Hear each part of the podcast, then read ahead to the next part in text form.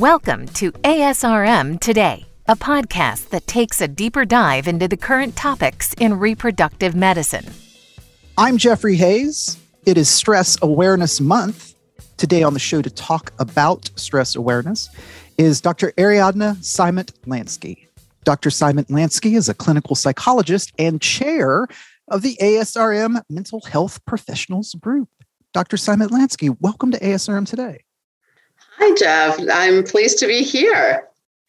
Fantastic. Well, I want to start off since uh, this is kind of a tradition now with the show, since this is your first time on. Could you tell our audience a little bit about yourself? How did you come to be working with people in the field of reproductive medicine?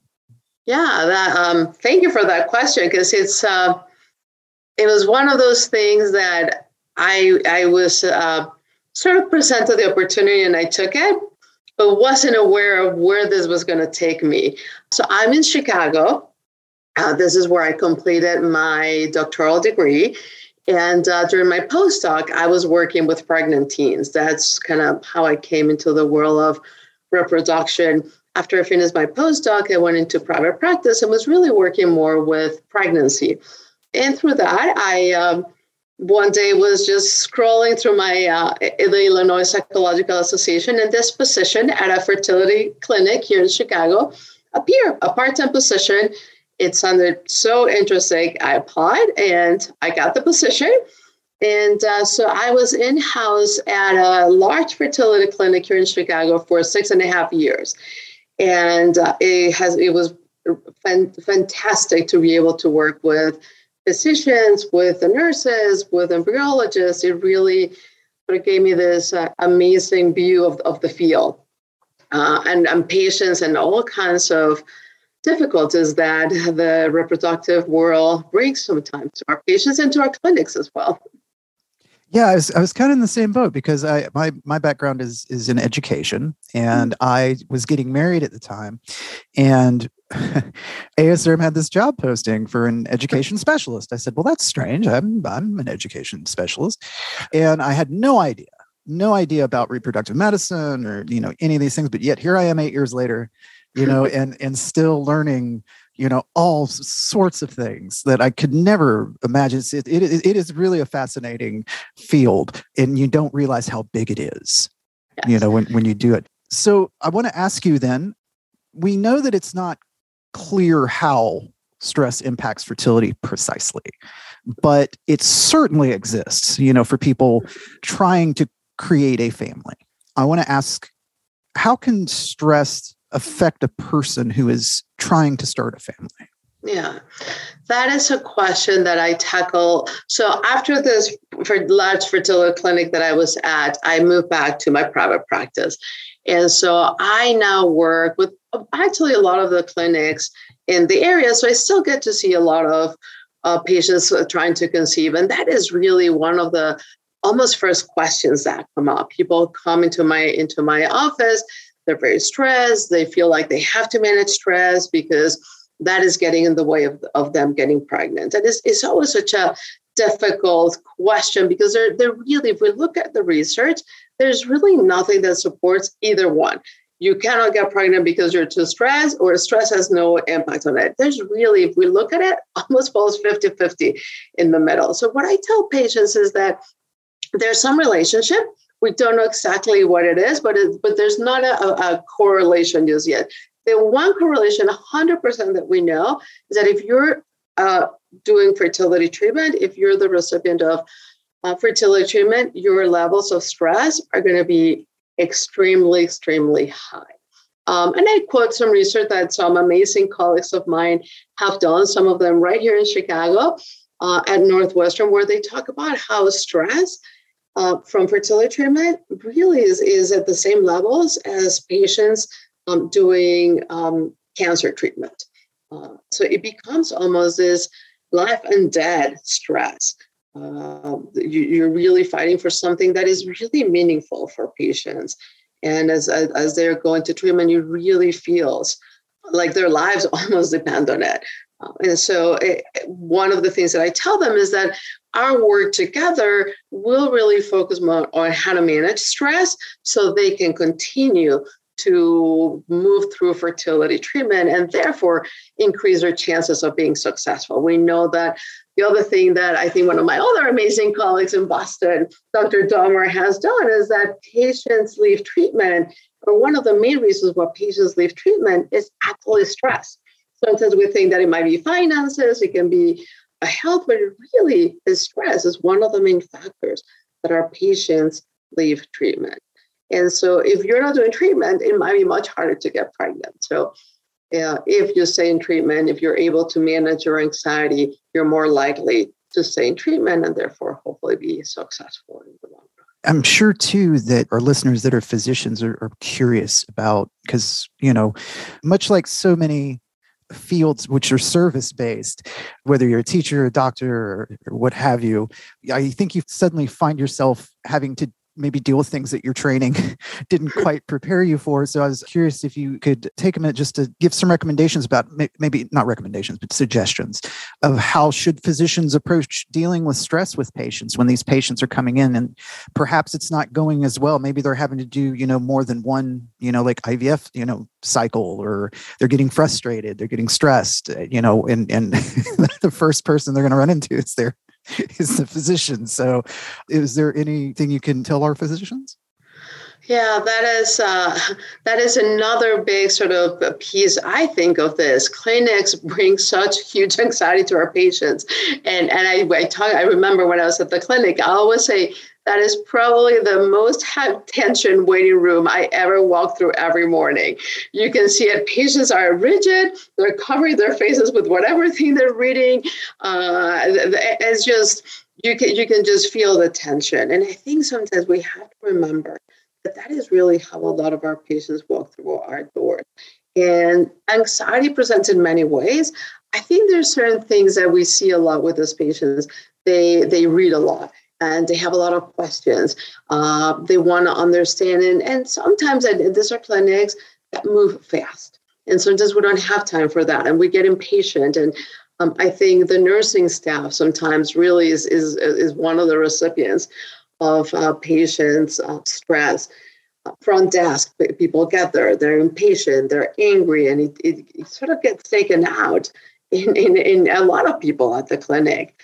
So I think part of part of how we help patients at, at that medical level is a recognition and really helping our front staff with uh, really giving them some some uh, tools to be able to be patient, to be able to recognize that the anger might be more about the patient and the treatment than to the receptionist or to the nurse. But the other piece is that we do this all the time. We talk about levels all the time. We talk about treatment all the time.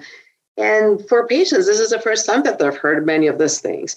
And sometimes to be able to take the time, and I think this is one of our most precious things that we have uh, that we don't have enough of, but to really sort of take the time to be able to answer a few questions for our patients um, can go a long way. Um, this idea of bedside manner being uh, compassionate uh, when we talk about a donor, again, is, is one of those things that we talk about it all the time. We know it well, we know how great it is. But for our patients, those are really hard news when there's when there's a loss.